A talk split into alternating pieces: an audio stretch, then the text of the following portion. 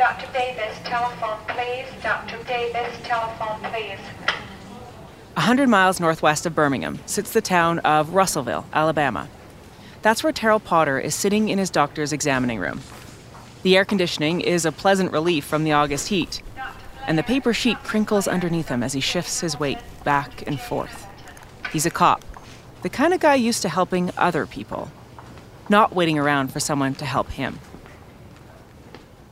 The doctor returns, his eyes glued to a clipboard he's holding with both hands. Terrell doesn't like the look on his doctor's face. The way he isn't making eye contact, the way his lips are pressed together, determined not to make an expression that would give away what he's thinking. But in doing so, tells Terrell everything he needs to know. He said my uh, kidney function was rapidly decreasing. It had dropped some uh, earlier on, but then all of a sudden it just kind of started going downhill in a hurry. And he said, uh, you know, we're going to have to do something. That something is dialysis. It means using a machine to do the work that your failing kidneys can't, cleaning toxins out of your blood. It changes your life completely. You go to a, a center which the closest one I would have would be like 15 uh, miles away, uh, three days a week for about three and a half to four hours. It limits where you can go or what you can do. Your quality of life is just really uh, drastically changed. People can live on dialysis for years, but Terrell isn't one of those people. Just three months after his initial diagnosis, his doctor has more bad news my kidneys started failing. And at that point, then uh, my health started going down. And I actually found out that I was going to have to have a transplant. Terrell needs a new kidney, but there aren't many available. Well, he told me that it would take uh, up to eight years to get a transplant, to get a, a, a kidney. That's time Terrell doesn't have. If he doesn't find a donor soon, he'll die.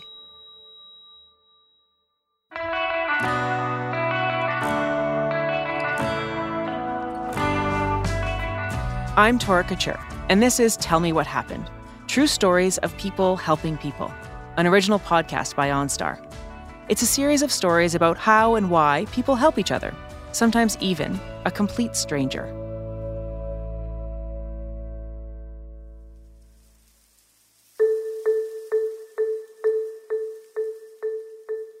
October turns to November, and Terrell Potter's health continues to decline. It's not just his body, the disease is also chipping away at his self esteem. For the first time in his life, he feels needy and vulnerable. I served 44 years in law enforcement, and I'm pretty well an outgoing person. You know, I meet people well. I enjoy folks. I enjoy talking to people and just uh, uh, helping people. That's how I got into law enforcement. Was uh, I just had a desire to want to help other people. He's had to quit the force. He's too sick to walk a beat and now he's tethered to machines daily. So we actually done the dialysis uh, in the house here uh, four times a day. It takes about an hour and a half to do a treatment. You know, I was used to going and, and, and doing what I needed to do and, and being out in the public and everything, and it was just a real hard uh, setback, you know, when you get to a point where you're no longer able to do that. His hopes for a better life rest on finding a donor. But that's hard. Not just finding someone that's willing, but someone who's also biologically compatible. The statistics for anyone living with kidney failure are frightening. Right now, there are more than 100,000 people in the US waiting for a transplant. Last year, only 23,000 people got one. The doctors tell Terrell the wait could be years. I just didn't believe that was going to be the case with me. I felt the whole time like it would not take that long to get a kidney. He's optimistic, but he's also not someone who's going to go begging for help. The doctors tell him that other people in need of an organ have bought billboards on the highway or generated massive social media campaigns. Terrell, he doesn't even have a Twitter handle. Just before Thanksgiving, Terrell's daughter April, with his reluctant blessing, posts a desperate plea on Facebook. She's hoping that someone, anyone, can help her father.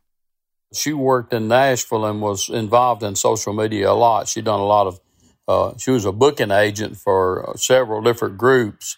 So she was really well versed in how to get on social media and do those things. Over the holidays, that request for a kidney sits online. It bounces around the social media universe between photos of families eating turkey and playing football in the backyard. But instead of getting lost in the shuffle, it gets amplified. I mean, immediately it just uh, it took off. I had people contacting me from different states and uh, wanting to know how they could help or what they could do and things. So it's just an immediate response to it. Uh, it's unbelievable, unbelievable. We had over 800 shares on it. I mean, there was people on there that I had no clue and don't really know how they got the tie to even contact my daughter. Terrell was overwhelmed by the response. Especially as a police officer, you don't think you've made that many friends. I've had a lot of contacts in the community and, you know, relatives and things like that. But I had people contacting me I didn't even know. It's a wave of attention, well wishes, and prayers. But Thanksgiving comes and goes, and all that goodwill hasn't produced a suitable donor. Terrell keeps getting sicker. Well, uh, it was right before Christmas, and I told my, you know, just jokingly telling my family and everything, I said, what I want for Christmas is a kidney. If you know, if y'all can get me a kidney for Christmas, that'd be great. I've got a teenage stepdaughter who uses social media a lot. I've told her a hundred times, you need to be careful. Once things get posted, you lose control of them. They can get shared, then reposted. They end up in the hands of complete strangers, and they stay online forever. Usually that's a cautionary tale. But for Terrell, it's a blessing. You see, even though he doesn't know it, his daughter's post is still out there circulating. And one day it pops up in the feed of a woman named Jocelyn James Edmonds. I was so tired that night that I honestly came in and just laid on my bed. And I thought if I scrolled through Facebook, that would make it better. And I just started scrolling through Facebook and I seen a, a post. She was just reaching out to, to the world, honestly, begging for someone to, you know, to be tested because her father was in kidney failure and he was not going to live if he didn't get a kidney. Of course, I was like, I don't have time to give him a kidney. I know I'm a nice person, God, and I've got a huge heart, but I really don't have time for anything else in my life right now. And so I just threw my phone down on the bed that night and actually just went to sleep. And that's the reality of organ donation. We all understand how important it is. And I think most people are aware that we have two kidneys and you can give one away and still live a healthy, normal life. But still, giving up an organ to a stranger? That's a big ask. This is Tell Me What Happened, an original podcast by OnStar. And in every episode, we share a story of someone who was saved by a stranger. And I know you're thinking, I can see where today's story is going. Some stranger's going to give Terrell a kidney, and yeah, that's kind of what happens. But there's a twist. I've been arrested 15 times. Well, I'm actually in recovery um, from drug addiction, and I'm a 16 time felon. That's Jocelyn, the woman that came home from work, read the post, but figured she had too much else on her plate. For starters, she's a single mom with two kids. And she's got a history. 15 years ago, she had cancer. She had a series of operations, and while recovering from those, got hooked on prescription opioids. To support her habit, she turned to petty crime, and from there, her life spiraled out of control. She was added to the county's most wanted list, and the local news ran a story about her. When I seen my picture come across the TV screen, um, I was just sick. I was sick and tired of being sick and tired, and I knew I had to do something, and I had to turn myself in. Jocelyn serves six months in jail. She gets into rehab, and it changes her life. She comes out with a new focus. Her life is no longer about taking drugs, it's about giving back. I have a nonprofit, and we we help women get into treatment. We're in the process of building a rehab for women, and that's just my heart. Like I, I have a servant's heart. I want to serve and do all I can all the time because I just want to give back. Maybe that's why Jocelyn couldn't just forget about the plea she had read on Facebook. I mean, thousands of people had seen the post, felt bad for a moment, and then gotten on with their day. But not Jocelyn. In fact, a week later, she was still thinking about it. And during a Friday evening church service, where they were teaching the book of Leviticus, she heard the phrase, Love thy neighbor. And I knew then that I was supposed to give him my kidney. Her decision is firm. She wants to make the donation. But with a situation like this, willingness isn't always enough. The doctors have to make sure that Jocelyn is a biological match. They have to do lots and lots of tests on you, many, many, many, many vials of blood. I think like 70 something to be exact. And lots of time off work. You have to see a psychiatrist. And during these tests, Jocelyn keeps it a secret. I didn't tell anyone that I was doing this. It wasn't for anyone to know. She doesn't even reply to the post. She doesn't want to get their hopes up in case she's not a match. But in her heart, she's confident she will be. Like I never had any doubt or I never had any um, anything in my spirit tell me that I, I wasn't supposed to go through this. I was never nervous. I was never nervous. Like it almost made me think that I was trying to save my child's life. Like I was so excited about it. Jocelyn does have one worry. Did years of drug use damage her body? Could her addiction have destroyed the kidney Terrell needs to survive? It's a cold morning in early December. Jocelyn sits at her kitchen table, her hands around the day's first cup of coffee, and then. I was considered a perfect match on December 5th. Jocelyn's ready, willing, and now able to donate her kidney to Terrell. She reaches out to his daughter, April, explains what she's been doing, and gives her the incredible news. Terrell's holiday wish has come true three weeks early. And so April called me one day and said, uh, Dad, I have your kidney. I have your Christmas present. I have your kidney. And uh, I thought she was just joking. And she said, I'm serious. She t- then told me that uh, someone wanted to donate me a kidney. Terrell's kidney function was down to 6%. He was on dialysis constantly. This was almost certainly going to be his last Christmas. That all changed.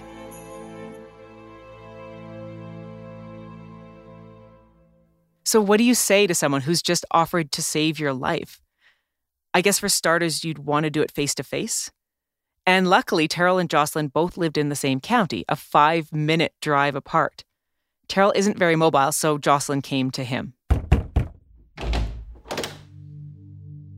Well, uh, she come over to the house, and uh, I remembered her. Uh, it was probably seven or eight year uh, ago, and I was working as a police officer. Terrell actually um, was a police officer who arrested me on three different occasions. He was running crazy and doing drugs and stealing and just uh, whatever she could to get by. And so I'd actually put her in jail. He is a very kind and compassionate man. He was always, you know, very professional and very compassionate. It's a reunion like no other. I, I honestly had, had not seen Turl since the day he arrested me until the day I walked into his home. That revelation that they aren't strangers, that they share this complicated, messy past, puts Jocelyn's offer in a whole new context. And I asked her, I said, uh, Jocelyn, are you sure this is what you want to do? And she said, No doubt. She said, I'm not going to back out. I'm definitely, uh, I've got your kidney. It was kind of a, a, shock, you know, that someone would be that strong and that firm. But I believed her. I mean, it was it was very uh, convincing to me that yes, this is what she's going to do. It just made me uh, uh, feel uh, a lot of gratitude to her to even think about doing it. Jocelyn understood that years ago, when Terrell was locking her up, he was actually just trying to help her. It's just kind of my nature, you know, to try to encourage people and to help them and so I would tell her, you know, things like you need to quit this crazy stuff and, and straighten your life up. You know, you've got kids and everything. You just need to get, you know, get your life together. You know, you're going nowhere the way you're going. She did straighten up her life. And now she had the opportunity to save the person who had saved her.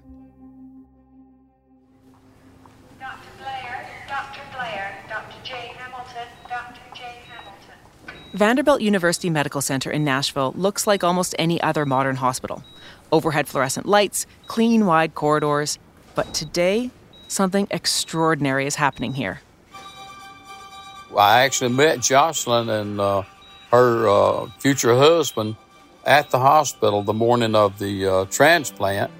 We met downstairs for a few minutes.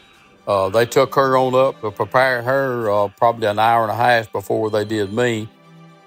Removing and then inserting a kidney is a six hour procedure. Thankfully, everything goes smoothly. I mean, I immediately felt different when uh, when I got to the room and come to uh, the toxins and things was already being uh, taken out of my body. That kidney was functioning immediately. Uh, the doctor said uh, as soon as he removed it from her and attached it to me, it immediately started functioning. And it done a, a great job, I might add, too. Over the next week, as they recovered, they grew even closer.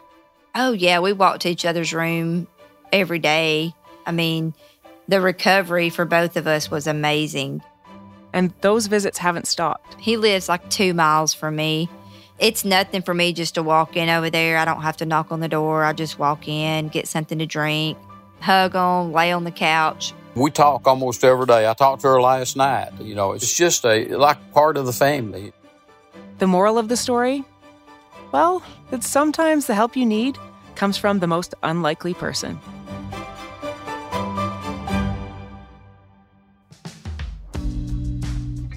This is Tell Me What Happened, an original podcast by OnStar. And on every episode, I like to wrap up the show by making a human connection of my own, talking to an expert about making the world a little safer every day. Because, you know, that's what OnStar is all about. In this episode, I want to talk to Naomi Grant. She's an associate professor of psychology at Mount Royal University in Calgary. She teaches social psychology. That's the social influence and persuasion. And I want to ask her what kind of people help strangers? Well, I think we're all motivated to help strangers to some extent. You could almost think of it as we have this motivation to be liked by other people and follow social norms. And there is a general social norm that if somebody needs help, sort of the right thing to do is if we if we're able to to help them. When we start talking about things like this, extreme forms of help, you're giving up an organ to what at the time was thought to be a stranger. Is that something we're already pre programmed to do just to be part of the fabric of society? Well, I think that with something that's very costly to oneself, like giving an organ, that, that involves a, lo- a huge cost to oneself. Um, that is sort of a more extreme example of altruism. And some researchers have actually looked to see if there is some sort of altruistic personality. And there, there is some evidence to suggest that some people just have this sort of tendency to give to others in lots of different settings. And perhaps that's even genetically inherited. So you say genetic, and in what way? If you think back to sort of caveman times, the people who are going to survive are people who are included in the group and well liked by others. And so one way we can achieve that goal of being liked by others is is by following those social norms around around helping. I do see though, personality wise and, and motivation wise, that there's a difference between picking up groceries for a neighbor or, you know, helping pu- do that extra hauling the kill in if you're a caveman. And now all of a sudden donating an organ. They're both definitely acts of kindness, Yeah. but one requires this big commitment. So how would you separate those two from analyzing them psychologically? Categorically, I don't think they're different. I think they're just sort of on a continuum. One is just more costly than another. And so that's what I think differentiates the two is just that one is more of a cost to oneself. And so, you know, some researchers have been interested to find out well, when are people likely to engage in acts that are very costly to themselves? And it, seems that one of the key factors is empathy. So, the ability to put yourself in another person's position, to really feel the feelings that they're experiencing, to walk a mile in their shoes, so to speak. And so, there's research that shows when we feel empathy for someone, um, we're able to kind of help just out of the goodness of our hearts. But then when we don't feel empathy, that's when we're going to weigh the costs and benefits. And we'll likely only help if the, the benefits outweigh the costs. Is the, there a benefit to the donor? Absolutely, there's a benefit to the donor. There's always benefits to helping others. There's benefits to to our mood. We're going to feel more positively if we help other people. We can increase feelings of our own self-worth, right? If I can help someone in this in this way. Um, even it's a benefit because seeing someone else in distress is going to make me feel negative as well. So if I can help that person, it relieves some of my distress by helping others. So there's always, you really can't think of any situation where there's not a benefit to oneself when you help someone else. Do you think that Jocelyn, the donor, part of the story is that she really did turn her life around? Do you think there's a certain degree of that empathy or that ability to be a donor inherent in everyone and sometimes it just takes another perspective to kind of bring it out in us? Yeah, I do think the potential is there for anyone to do something like that. But I do think you would have to stay open minded to kind of entertain that possibility. But I don't see why any one of us couldn't do something as as sort of noble and, and dramatic as that. Um, if you stay open to it, I think that yeah, anyone could have the potential to do it if they're able. Well, Naomi, thanks so much. Oh, you're welcome. That's it for this episode of Tell Me What Happened, brought to you by OnStar. This series is all about people helping people, just like how OnStar empowers people to get out there safely. Over the past 25 years, they've collected a lot of incredible stories of people helping people. You can check those out at OnStar.com. And while you're there, maybe you have a saved by a stranger story. If you do, share it with us. We'd love to hear your experiences. And in the show notes on your podcast app, you can find more about Terrell and Jocelyn and how they've been doing recently. Please share the podcast with your friends so they can enjoy these good news stories as well. And you can follow us on whatever app you're using so you'll know when the next episode is released. I'm Torah Kachur, and as always, be safe out there.